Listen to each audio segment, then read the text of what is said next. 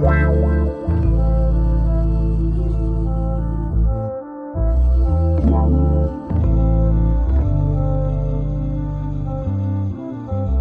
Bonjour, bonsoir, tout dépend à quelle heure tu écoutes ce podcast sur ta propre vérité. Ici tout simplement Alicia, ton mentor qui t'aide à te reconnecter avec ton corps par du développement personnel. J'aide les femmes hypersensibles à être réconciliées avec leur corps pour atteindre leur meilleur potentiel, c'est-à-dire ne plus détester leur corps et enfin vivre en harmonie avec leur corps sans manger leurs émotions. Ce sont des femmes hypersensibles qui s'oublient, ont peur de leurs émotions et préfèrent aider les autres. Leur seul moment de plaisir est de manger pour oublier ce mal-être et leur sentiment de honte de soi. Mais aujourd'hui, elles ont compris que leur kilo qui les protégeait autrefois devient un poids. Elles veulent vivre en harmonie avec la vision qu'elles ont d'elles-mêmes et leur corps. Ce podcast sur ta propre vérité te donne les points de réflexion pour commencer ce processus, être la meilleure version de toi-même, c'est-à-dire être ta propre vérité. Coucou, j'espère que tu vas bien, j'espère que tu as passé une bonne semaine. Si c'est pas le cas, j'espère que cet épisode te remontera le moral. Je suis super contente de te retrouver en ce premier week-end d'octobre, qui est le 1er octobre aujourd'hui, on se retrouve samedi. Et je voulais euh, te parler d'une chose importante pour moi, qui est la santé mentale. Pour moi, c'est vraiment quelque chose... Euh, qui est important et dont elle est négligée même si en ce moment on en parle beaucoup plus et j'ai voulu faire ça suite à un article que j'ai lu des millénials qui sont nés entre les années 1980 à 2000 et euh, qui meurent suite au suicide à cause d'un défaut euh, au niveau de leur santé mentale parce qu'ils ont du mal à s'en occuper. Et je voulais parler de ça dans le sens où euh, pourquoi les millénials ont du mal à, à prendre en compte sa santé mentale, pourquoi il y a un tel bug selon moi et pourquoi c'est important de, s'y prendre et comment ça peut impacter ta vie. Euh, cet épisode est en lien avec trois autres épisodes que j'ai fait, même si tous les épisodes sont en cohérence avec ça. Mais euh, si tu veux vraiment travailler ça, je t'invite à écouter l'épisode 13, c'est comment motiver quand tout va mal dans ta vie. L'épisode 134 qui parle du FEMO, c'est-à-dire la peur de rester quelque chose. Et l'épisode 76 qui est comment le fait d'être dans la dévalorisation constante influe sur ta vie. Donc c'est vraiment des épisodes qui vont s'emboîter avec celui-là. Ça risque d'être un épisode long. Euh, qui va être euh, sur deux parties, une partie qui va être visible ici et une autre qui va être visible dans l'initiation de of True. Je tiens à vous remercier parce que euh, vous êtes de plus en plus nombreux à suivre sur ta propre vérité. On est écouté dans plus de 88 pays maintenant, partout dans le monde. Et I want to say thank you for people that listen to me in the, every place on the world. Je tiens à vous dire merci. Je tiens aussi à vous dire que bah, merci de prendre du temps de m'écouter, euh, de vous suivre. Merci pour votre fidélité. Et franchement, merci beaucoup pour ceux qui m'ont fait confiance pour prendre le coaching l'éveil du phénix ou qui sont dans l'initiation of the euh, of the true, pardon, qui vous permet en fait de faire votre auto-coaching avec des exercices en plus qui va vous permettre d'approfondir euh, le podcast qui est ici. Donc, euh, merci beaucoup pour votre confiance. Donc, je t'invite à t'installer parce que l'épisode va être long. Je t'invite à t'installer, à prendre un thé, un plaid. Je t'invite à te bah, à prendre soin de toi hein, lors de, ce, de cet épisode, euh, de vraiment prendre ton chocolat chaud, ton thé, ta petite plaide, ta petite bouillotte si t'as froid, ou bien euh, si tu es occupé à prendre des notes vocales, à n'oublie pas de mettre des pauses. C'est vraiment un style que ça fait longtemps que j'ai pas fait parce que j'avais fait la, à peu près la même chose pour euh, l'épisode sur Denis Lavetto, il y avait pas mal de gens qui sont aimés. Donc je voulais refaire un peu ce concept-là où je prends vraiment les trucs qui me touchent et où j'en parle un peu plus profondément. Donc euh, voilà.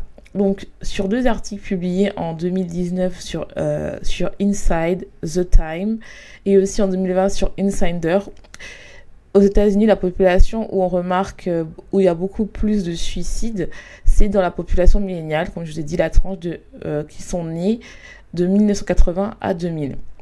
Donc ce qui est bien, c'est qu'aux États-Unis, ils mettent les pourcentages. Et pour moi, en fait, c'est flagrant, c'est pareil dans le monde.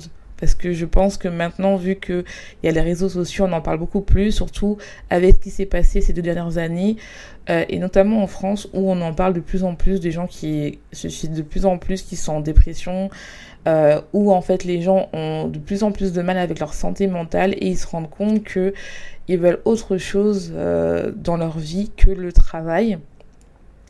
Et euh, aussi ben, que en fait le problème c'est que euh, cette population a du mal à, à vraiment se concentrer sur la santé mentale parce que ça induit le suicide ou à la recherche de quick fix, c'est-à-dire de se réfugier dans l'alcool, la drogue, l'alimentation ou voire des relations sexuelles.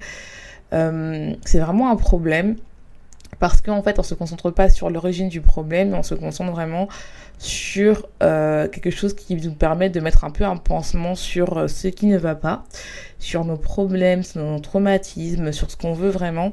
Et c'est vraiment quelque chose que je voulais parler aujourd'hui, c'est vraiment quelque chose que je voulais euh, vraiment aller au cœur parce que je trouve que la santé mentale, même si on en parle beaucoup plus en ce moment, c'est quand même aussi un peu banalisé parce que quand on a des problèmes mentaux, on a toujours cette vision où on se sent faible, où on ne sert à rien alors que c'est complètement faux. Et euh, vu que en ce moment, bah, je, je coach pas mal de femmes, mes coachées, je vois qu'ils ont des blocages par rapport à leur santé mentale, qu'ils ont l'impression que euh, que voilà, elles ont un problème alors que non. Euh, que moi, mon coaching, c'est vraiment lié à la santé mentale, au mental, à l'environnement, à l'abondance, à la puissance féminine, à l'alimentation. Je trouvais vraiment que c'est important parce qu'en fait, on voit que leur mécanisme d'auto-sabotage, euh, le fait qu'elles qu s'aiment pas, le fait qu'elles dénigrent, le fait aussi que leur relation amoureuse soit impactée et que ça impacte toutes les sphères de la vie, telles que le travail, les relations amoureux, amicaux, familiaux et également les relations a avec son corps. Donc c'est vraiment important que je voulais parler de ça que ça m'a aussi affecté moi, donc euh, je trouvais que c'est important. Et on se rend compte que euh, maintenant, la génération Z, elle prend plus en compte la santé mentale euh, que ceux qui étaient dans la, région milléniale comme moi. Et vraiment, c'est vraiment quelque chose qui, est important à, à, en parler. je voudrais savoir déjà, je voudrais vous en parler d'une telle manière, c'est pourquoi nous, les millénials, on avait du mal, ou on a du mal à se rendre compte que la santé mentale est importante? Et parce que cette génération Z, elle est capable de renoncer à des privilèges pour être mieux dans leur vie en privilégiant leur bien-être. Elles sont capables d'investir en elles dans des médecines parallèles, c'est-à-dire par exemple ça peut être les médecines chinoises ou la guidance ou tout ce qui est spiritualité, dans le coaching, le fait de se lancer dans l'entrepreneuriat. Alors que contrairement, la génération euh, a plus de mal, en tout cas moi je le vois. Euh, et je voudrais savoir pourquoi, enfin je vais vous demander, vous êtes vous poser la question, pourquoi on a du mal, pourquoi, euh, bah, je sais pas, j'ai du mal à investir en moi. C'est vraiment important parce que euh, on se rend compte que tant que le mental ne va pas, ça impacte tout. Et moi, je l'ai vu à travers euh, les coachings que je fais, à travers même moi-même, je me rends compte que le mental, en fait, c'est ça qui construit notre réalité, c'est ça qui, à partir d'une pensée, on crée une habitude et on crée un changement où on reste dans bloqué notre vie et on se sent parfois perdu. Donc, comme je vous ai dit, euh, donc avant les années 1980, c'était une génération où c'était les boomers et où on avait une mentalité où, entre guillemets, tu vas à l'école pour trouver un travail et tu vas rester pendant des années, tu vas avoir un CDI. Pour ceux qui comprennent pas c'est quoi un CDI, c'est un permanent contract. Et en fait, bah, qui va te permettre de vivre et qui va te permettre d'acheter une maison pour pouvoir la transmettre aux générations, aux générations futures, à ta descendance, et que tu as quelques vacances payées qui te permettaient d'aller euh, en vacances, tu étais quand même plus ou moins payé et le coût de la vie était plus bas que ce qu'on a actuellement. Donc il n'y avait pas vraiment cette question où en fait je fais un travail qui me plaît, c'est plutôt je fais un travail pour bien vivre, pour avoir une propriété que je pourrais laisser à ma descendance. Bien sûr qu'ils ont eu aussi leurs problèmes, il y a aussi des, des crises, mais ce qui fait que vraiment que les enfants qui arrivent dans les années 80, après les années 80, leurs parents veulent que ça soit, ils ont une meilleure vie que ce qui est normal une plus belle vie. Donc ce qu'ils ont fait, c'est qu'ils ont copié le domaine que eux-mêmes ils ont vécu, c'est-à-dire que tu vas à l'école, tu fais des études beaucoup plus longues et donc tu vas avoir beaucoup plus d'argent pour t'acheter une maison et une belle voiture. Et il n'y avait toujours pas cette notion de santé mentale car ce n'était pas la priorité. La priorité c'était d'avoir une meilleure vie. Donc c'est-à-dire pour avoir une meilleure vie, il faut avoir beaucoup plus d'argent parce que eux-mêmes ils, avaient des struggles. Et euh, donc cette meilleure cette meilleure vie, c'est d'avoir, d'avoir des, des longues études, d'avoir des diplômes. Et donc, en fait, ce que te permettait de trouver un emploi fixe, c'est-à-dire un CDI ou un permanent contract, pour avoir une sécurité financière qui va te permettre, en fait, d'avoir beaucoup plus d'argent, beaucoup plus d'acheter une belle voiture et euh, aussi d'avoir une meilleure vie, ce qui est tout à fait normal. C'est normal que bah, vos parents souhaitent ça euh, parce que eux-mêmes ils l'ont vécu et euh, c'est tout à fait normal. Le but d'une vie, c'est d'être à l'aise financièrement. Pour certaines personnes, pas pour toutes bien sûr, parce que là ça a changé. Mais à l'époque, je pense que c'était comme ça. En tout cas, moi, par rapport à ma vision, par rapport ma famille et à tous ceux que je parle et à mes coachés, c'était leur vision là. Surtout si tu es issu de parents immigrés qui te poussent à aller à l'école pour avoir beaucoup plus de diplômes, pour décrocher ce sésame-là, c'est-à-dire le permanent contrat, et d'acheter une maison que eux-mêmes, peut-être, ils n'ont pas eu la chance d'acheter. Donc c'est vraiment quelque chose qui est ancré, c'est vraiment une pression qu'on a. Et cependant, dans cette génération, on a une émergence dans les, dans les années milléniales, donc ce qu'on est, l'émergence de nouvelles euh, technologies telles que le portable et Internet. Donc ce qui nous permettait en fait d'avoir accès à beaucoup plus d'informations que nos parents n'ont n'ont pas connu en fait. Et donc on a pu voir différentes manières de vivre qui, est en totalement, qui est en totale contradiction avec la vie qui est aller à l'école, travail, maison. Et donc en fait, tu as ceux qui ont, on a pu voir des gens qui ont un diplôme, voire plusieurs diplômes et qui ont changé beaucoup, plus de voies, et ceux qui se professionnalisent directement. Alors que euh, en France, c'est vraiment quelque chose euh, qui est euh, pas pareil. Donc, c'est-à-dire que dans les autres pays, par exemple, moi, comme je suis allée au Canada et aux États-Unis, on est capable de faire. Euh, T'es pas obligé de choisir ce que tu veux être dès le début. Dans tes études, tu peux changer. C'est-à-dire que tu peux faire, par exemple, un domaine que tu peux changer. Alors qu'en France, c'est dès que tu es petit, euh, on te demande, et je pense que c'est partout dans le monde, mais on te demande qu'est-ce que tu veux faire. Et en fonction, déjà rien qu'au collège, tu dois savoir si tu euh, veux, euh, pour le lycée, si tu veux être dans un lycée professionnel, un lycée euh, général, et même dans le côté général, tu es encore divisé en si tu veux faire littéraire, scientifique ou beaucoup plus professionnel, qui est moins professionnel qu'un qu'un bac pro ou un BEP. Donc c'est vraiment quelque chose où on est déjà différencié et en fait si tu as envie de changer, c'est compliqué euh, parce que en fait quand tu as une filière générale c'est compliqué après d'aller dans la voie professionnelle et inversement. Euh, si par exemple tu fais un BEP c'est un peu plus compliqué. Donc c'est vrai que on est déjà catégorisé dans des cases et il y a beaucoup de gens qui seront perdus. Et euh, maintenant on se rend compte que les millennials qui ont l'âge entre 20 ans à 38 ans je crois maintenant eh ben on se rend compte qu'il y a une transition, quand on est à l'âge adulte, on a une transition entre le monde académique et le monde adulte. C'est-à-dire qu'on se rend compte que si tu, une fois que tu as terminé le travail, euh, je vais couper là, c'est à, attends, on va, 11 minutes 30. Donc maintenant, non, on va couper. Les émigrés vers l'âge adulte, ils font la transition entre le monde académique et le monde adulte, ou soit euh, tu as du mal à trouver un travail et tu trouves un travail euh, de type alimentaire et donc en fait tu n'arrives pas à causer les cages, c'est-à-dire la maison, l'argent, le mariage les enfants, ou tu as causé toutes les cages et tu te sens perdu car tu n'es pas totalement heureuse. Moi je travaille avec les deux types de personnes et donc en fait tu as été conditionné par nos parents, l'école et la société à avoir une vision où tu dois trouver un travail pour acheter une maison il n'y a pas cette notion de bien-être, de santé mentale ou d'épanouissement au travail. Donc ce qui fait une sorte de dissonance entre ce que nos parents veulent, ce qu'on a été éduqué et conditionné et ce que tu veux réellement.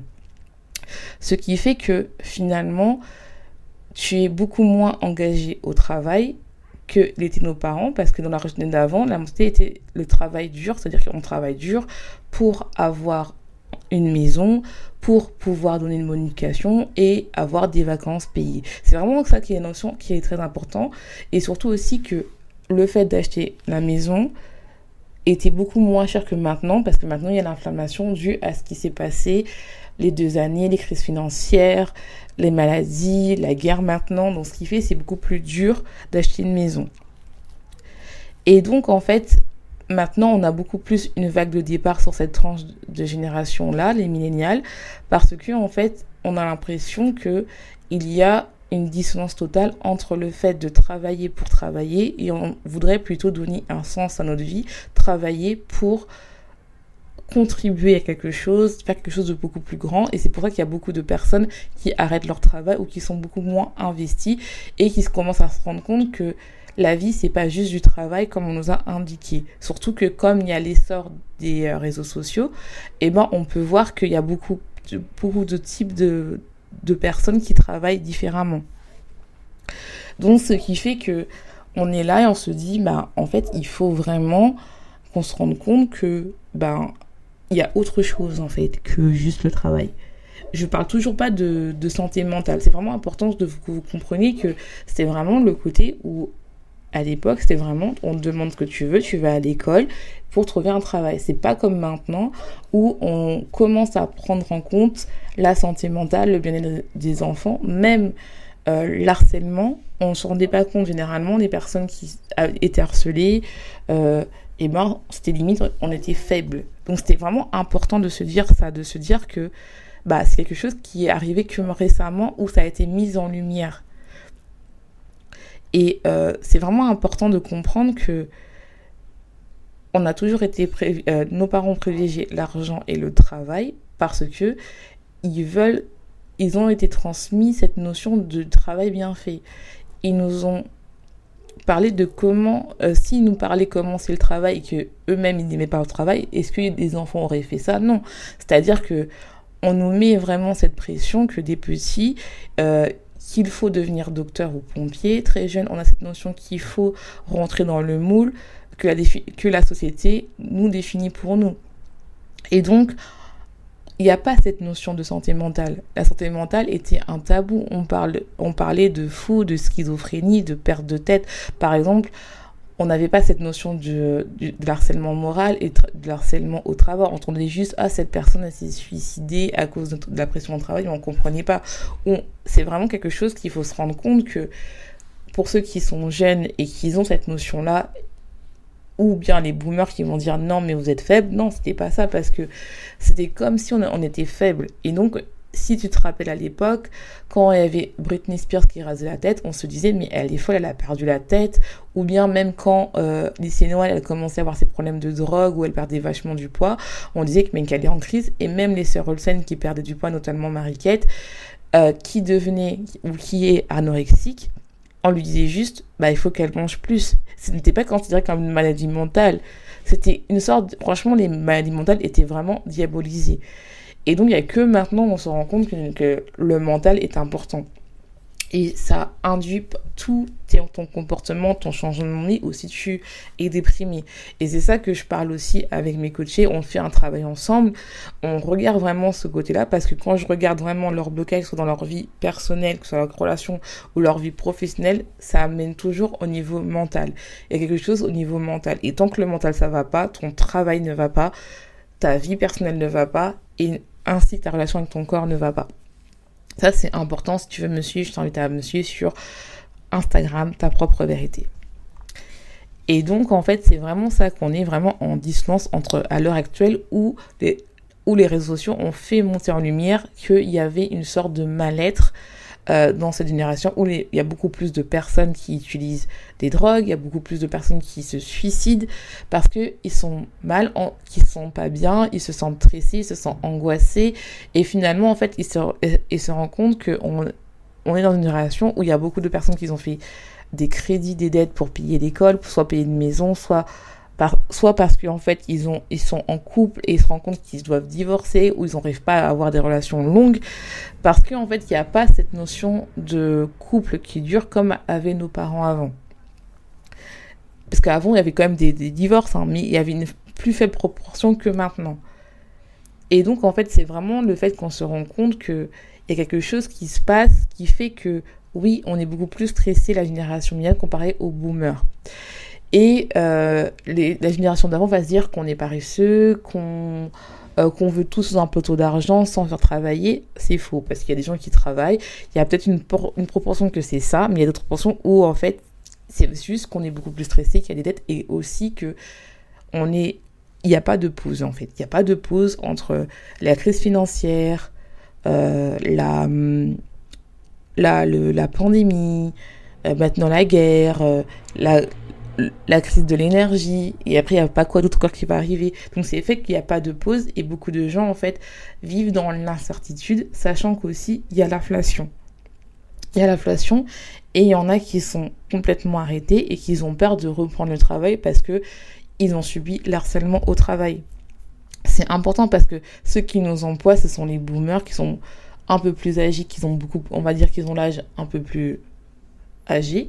Et, et donc, en fait, bah, eux, ils n'ont pas cette notion-là parce que pour eux, le travail c'est dur, c'est des caprices, euh, parce que eux, ils n'ont pas cette notion, pas tous, hein, heureusement, de ce côté-là où il faut travailler. Surtout si tu as la pression euh, de ta famille, de tes parents qui disent oui, mais en fait, il faut travailler dur, tu fais exprès, tu suivre tes rêves, ça sert à rien. Et ben, c'est compliqué pour nous de voir cette transition-là. Et donc, en fait, quand on est en crise, en fait, c'est plus qu'une santé mentale, c'est vraiment la crise, une crise existentielle. On peut penser un peu, c'est un peu comme la crise de 50 ans, mais c'est vraiment quelque chose, c'est comme une crise, et on se rend compte qu'on veut plus. Et des fois, ce plus-là, on n'accepte pas que tu veuilles plus. On se dit, mais pourquoi tu veux plus alors que tu as déjà un travail, mais en fait, ce travail-là ne te convient pas. Euh, ou bien, pourquoi tu veux plus alors que ton compagnon ne te convainc pas? Parce qu'il n'arrive pas à, à à satisfaire tes besoins à toi. Et toi, tu dois toujours redescendre tes, besoins, en fait. Et en fait, tu as besoin de plus. Et quand tu te rends compte que sur Internet, il y a différents styles de vie, où tu vois que on est à l'heure actuelle où en fait il y a des jeunes qui sont riches, qui ont de l'argent, euh, sans avoir fait des diplômes que toi tu as fait, travailler beaucoup plus, et d'autres personnes qui ont privilégié euh, des vies par rapport beaucoup plus simples, parce qu'ils sont heureux, qu'ils ont privilégié leur vie, euh, leur vie mentale, bah toi, tu as envie d'autre chose, tu as envie de ne pas, en fait, euh, d'avoir euh, terminé en dépression, burn-out, suicide, ou euh, avoir la peur de ne pas pouvoir payer ton loyer, ou avoir la peur de, de, de, rester dans un, travail que tu n'aimes pas, juste que tu as peur de, de rester dans, dans, dans, la maison, ou juste, en fait, tu as peut-être un projet d'acheter une maison, mais tellement que bah, tu as un job qui qui te donne très peu d'argent ou tu as peu de reconnaissance, bah tu n'y arrives pas en fait. Et après, tu te bien à te poser des questions en te disant mais qu'est-ce qui se passe après? Qu'est-ce que la vie me réveille? Je me sens seule, je suis déprimée. Quel est le but de ma vie? Quelle est ma mission de vie?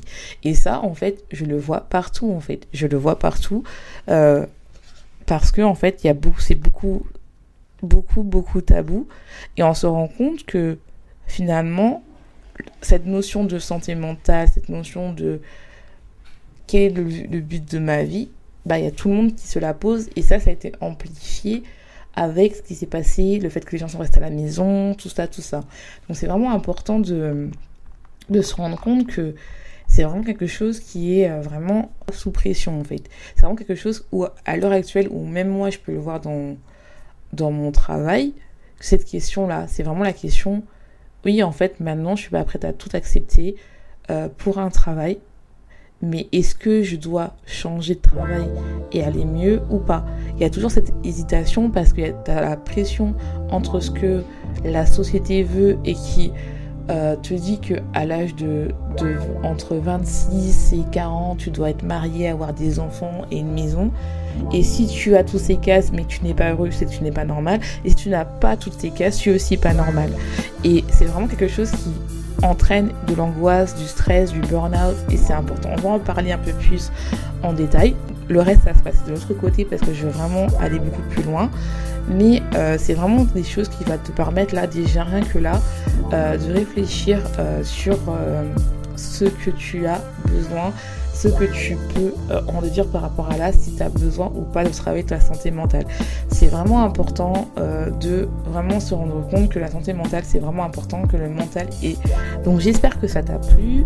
Euh, si tu veux aller plus loin, je t'invite à t'inscrire à l'Institution of the True ou à me suivre sur, ta propre vérité, Instagram. Je te laisse, tu souhaite une bonne journée, une bonne soirée, tout dépend à tu écoutes ce podcast. Et n'oublie pas, sur ta propre vérité.